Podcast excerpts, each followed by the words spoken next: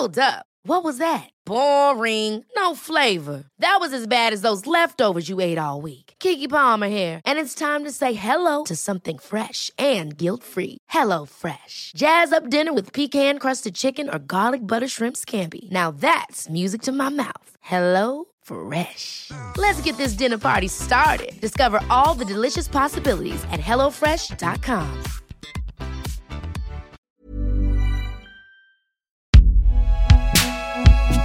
Binge audio, Stéphane. Binge audio. Je sais pas pourquoi j'ai dit Stéphane. Je connais pas de Stéphane. hein.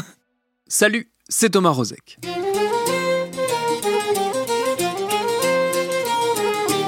Madame, mademoiselle, monsieur, bonsoir. Nantes était donc hier la capitale de la Bretagne, le temps d'une manifestation de la réunification. Si nous voulons avoir la majorité des Nantais à se déterminer pour la réunification de la Bretagne, il faut aussi que tous les Bretons puissent dire que Nantes doit jouer son rôle de métropole du Grand Ouest. J'en parle si souvent que ça paraît presque incongru de le répéter une nouvelle fois. Mais bon, allons-y quand même.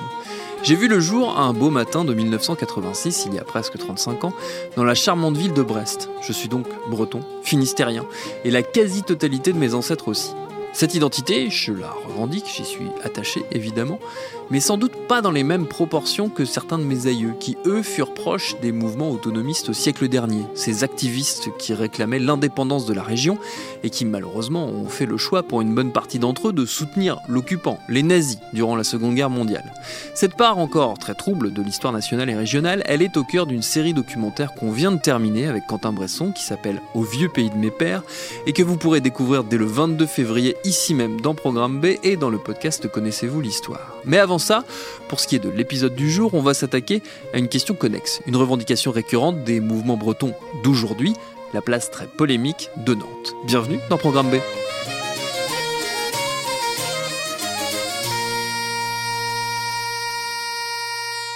Et c'est une question tout à fait actuelle, puisque début février, le conseil municipal de la ville de Nantes a voté un vœu demandant au gouvernement d'organiser un référendum sur le rattachement du département Loire-Atlantique à la région Bretagne. Mais d'où vient cette idée tellement ancienne qu'elle n'est que rarement décortiquée? J'en ai discuté tout récemment avec le chercheur Ronan Calves. Il est professeur de celtique à Brest, à l'Université de Bretagne occidentale, où il dirige le CRBC, le Centre de recherche bretonne et celtique. Évidemment, je lui ai posé d'emblée la question qui fâche. Est-ce que Nantes est en Bretagne? Euh, C'est évidemment une question qui a plusieurs euh, qui a plusieurs réponses. Ça dépend évidemment sous quel angle on se place. Sous l'angle administratif, elle n'est pas en Bretagne. Sous l'angle euh, historique, c'est-à-dire si l'on considère que la Bretagne ducale a existé, il a existé un duché de, de Bretagne. On peut peut-être expliquer ce que c'est la, la Bretagne ducale, par quoi Qu'est-ce que vous entendez par, par ce terme? On va commencer par le début en fait, c'est-à-dire qu'on va commencer par maintenant. Là, je- actuellement, je suis, euh, je suis à Brest. Brest se trouve au bout de ce qu'on appelle la Bretagne.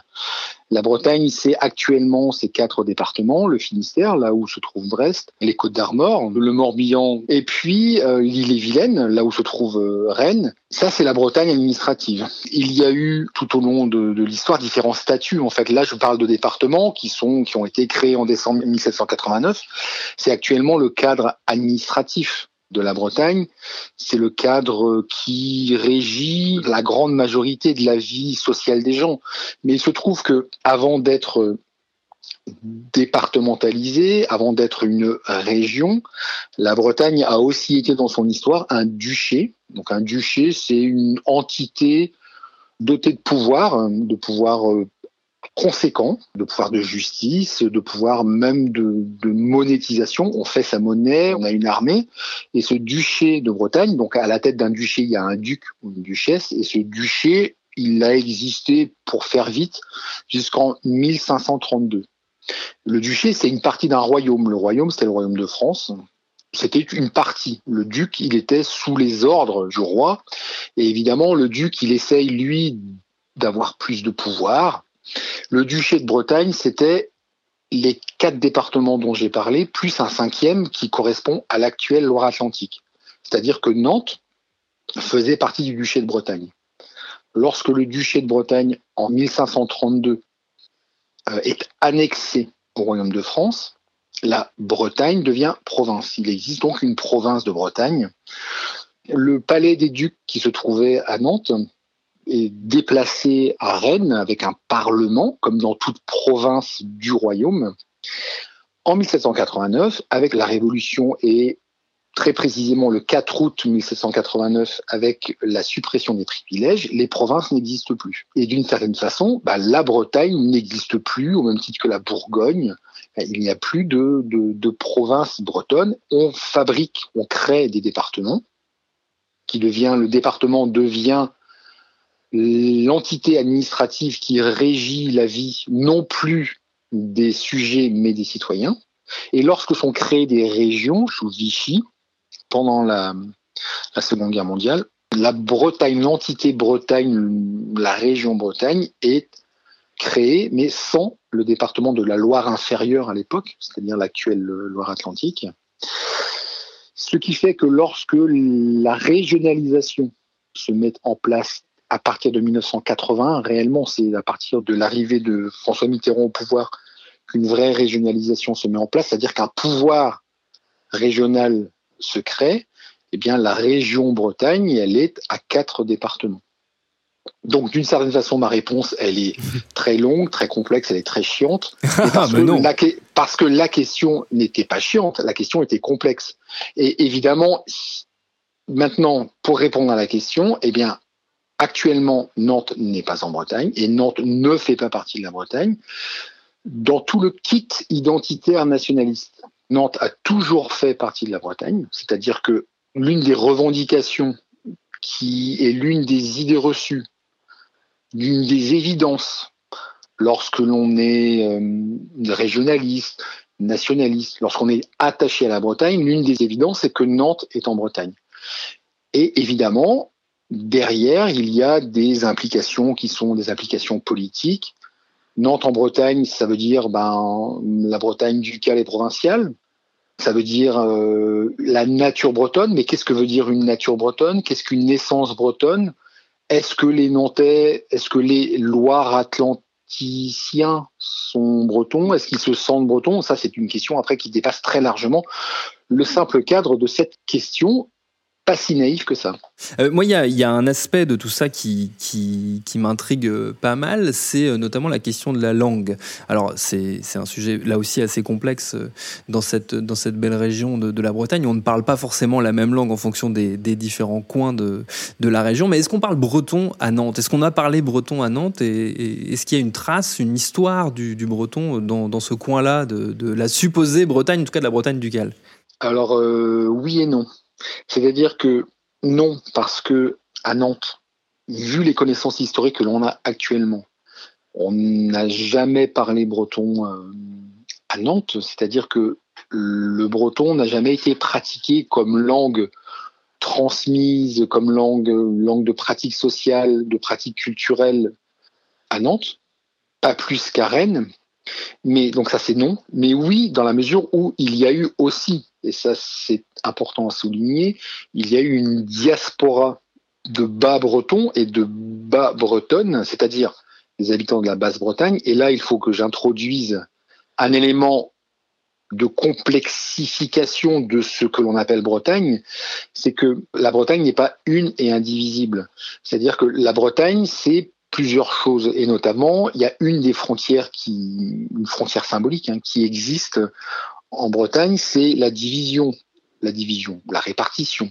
En tous les cas, la bipolarité entre, d'une part, la Basse-Bretagne.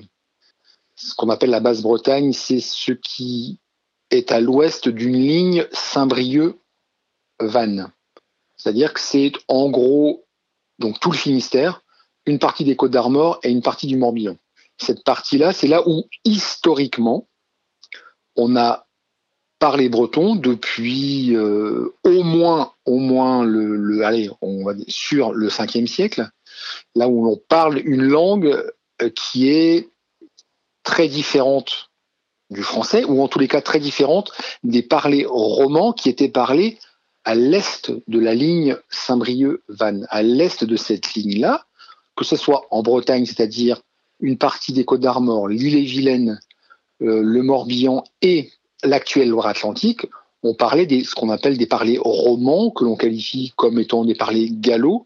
Ce sont des parlers qui sont d'origine euh, latine, qui sont d'origine romane, mais le breton, il a été parlé à la limite de Rennes, il a été parlé jusqu'à l'île d'Ars, il a été parlé très très loin, presque en Loire-Atlantique aussi.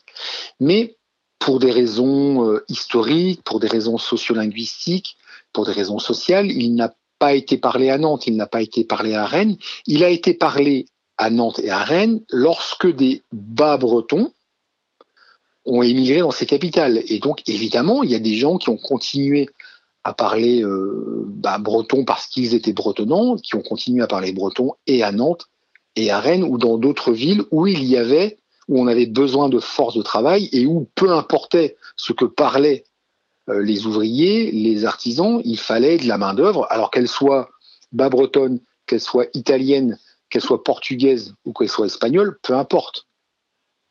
Et il se trouve qu'à Nantes, il y a eu une forte communauté bas bretonne, donc de Bretons de Basse-Bretagne, qui sont venus travailler. Mais alors, comment expliquer, euh, si ce n'est par des, raisons euh, bassement euh, de marketing politique, le, choix du département Loire-Atlantique de d'apposer la langue bretonne un peu partout, notamment je pense à, ces fameux noms de villes qu'on voit sur les panneaux, où on nous, du coup on nous indique très fortement qu'on est dans une, une, localité supposément bretonnante. Je ne suis pas sûr que ce soit un choix du département de Loire-Atlantique. Je pense qu'en effet, il existe dans certaines villes de, de Loire-Atlantique une signalétique bilingue, c'est-à-dire que le nom de la ville, de la commune, a son nom euh, français et son nom breton.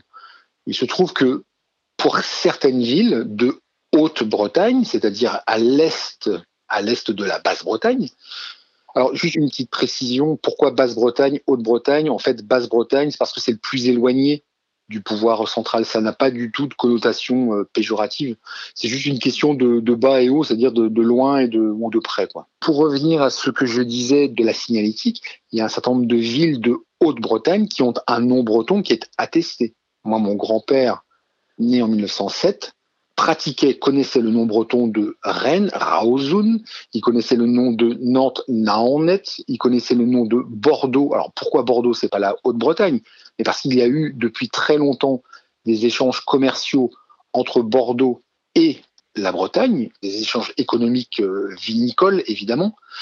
Donc il y a des noms qui étaient connus. Mais il se trouve que pour le reste, il est intéressant de remarquer que les communes qui se trouvent vraiment à la frontière du département de Loire-Atlantique, dans le sud du département, c'est assez frappant de voir que lorsque l'on rentre en Loire-Atlantique, on trouve des panneaux signalétiques bilingues pour des noms de communes qui n'ont jamais eu de nom breton. Donc là, ce sont des inventions pures et dures. Ce sont des créations à partir de ce que le nom aurait pu devenir.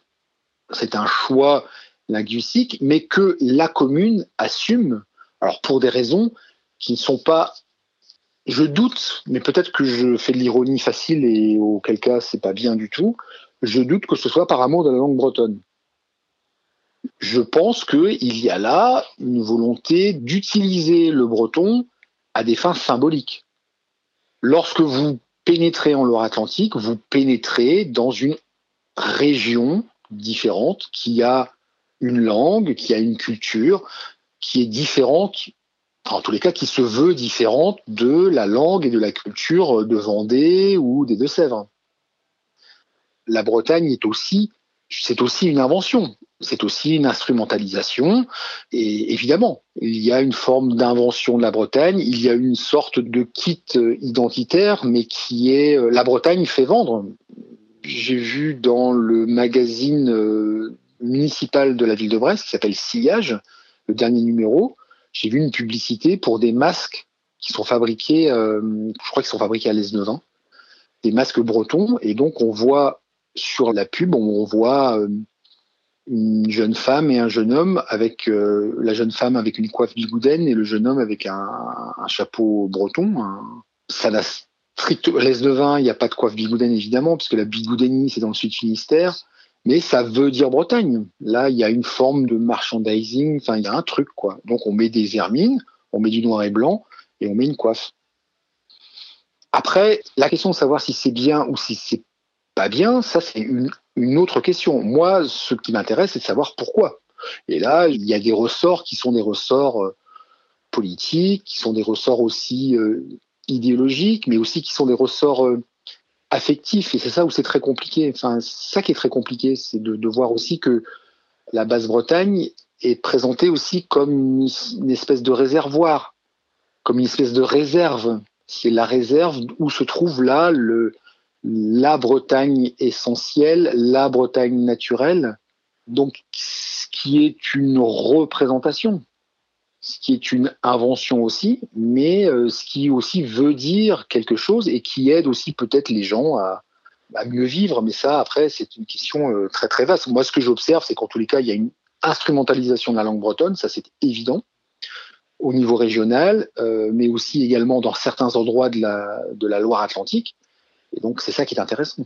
Est-ce qu'il n'y a pas une question de déséquilibre aussi potentiellement euh, économique euh, ce, avec ce rattachement d'une très grande ville et donc d'une métropole vraiment à une région qui compte plusieurs grandes villes mais qui n'a pas encore de pôle déséquilibrant entre Brest et Rennes qui, sont, euh, qui se compensent un peu l'un l'autre?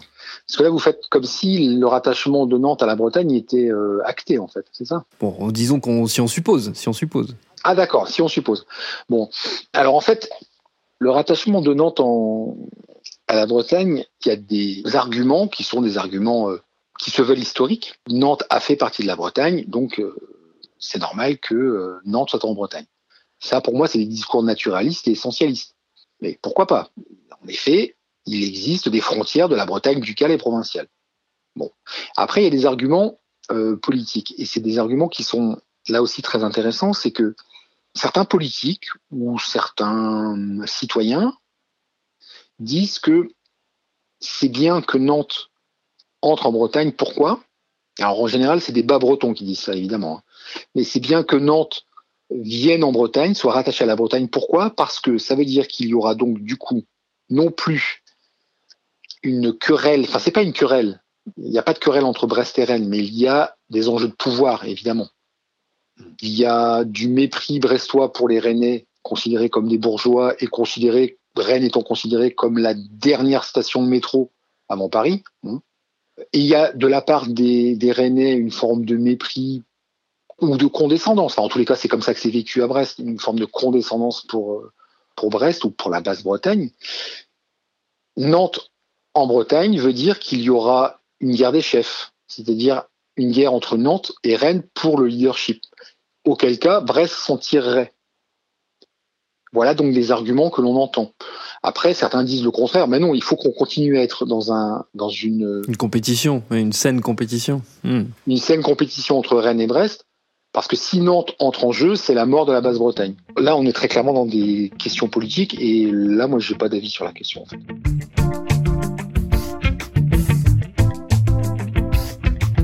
Et pour plonger encore plus loin dans les méandres de cette région pleine de mystères, n'oubliez pas dès le 22 février notre série Au vieux pays de mes pères où il sera question de Bretagne, donc beaucoup, de famille un peu et de secrets surtout. Merci à Ronan Calves pour ses réponses. Programme B, c'est un podcast de Binge Audio préparé par Lauren Bess, réalisé par Mathieu Thévenon. Abonnez-vous sur votre appli de podcast préféré pour ne manquer aucun de nos épisodes. Facebook, Twitter, Instagram pour nous parler et à lundi pour notre série.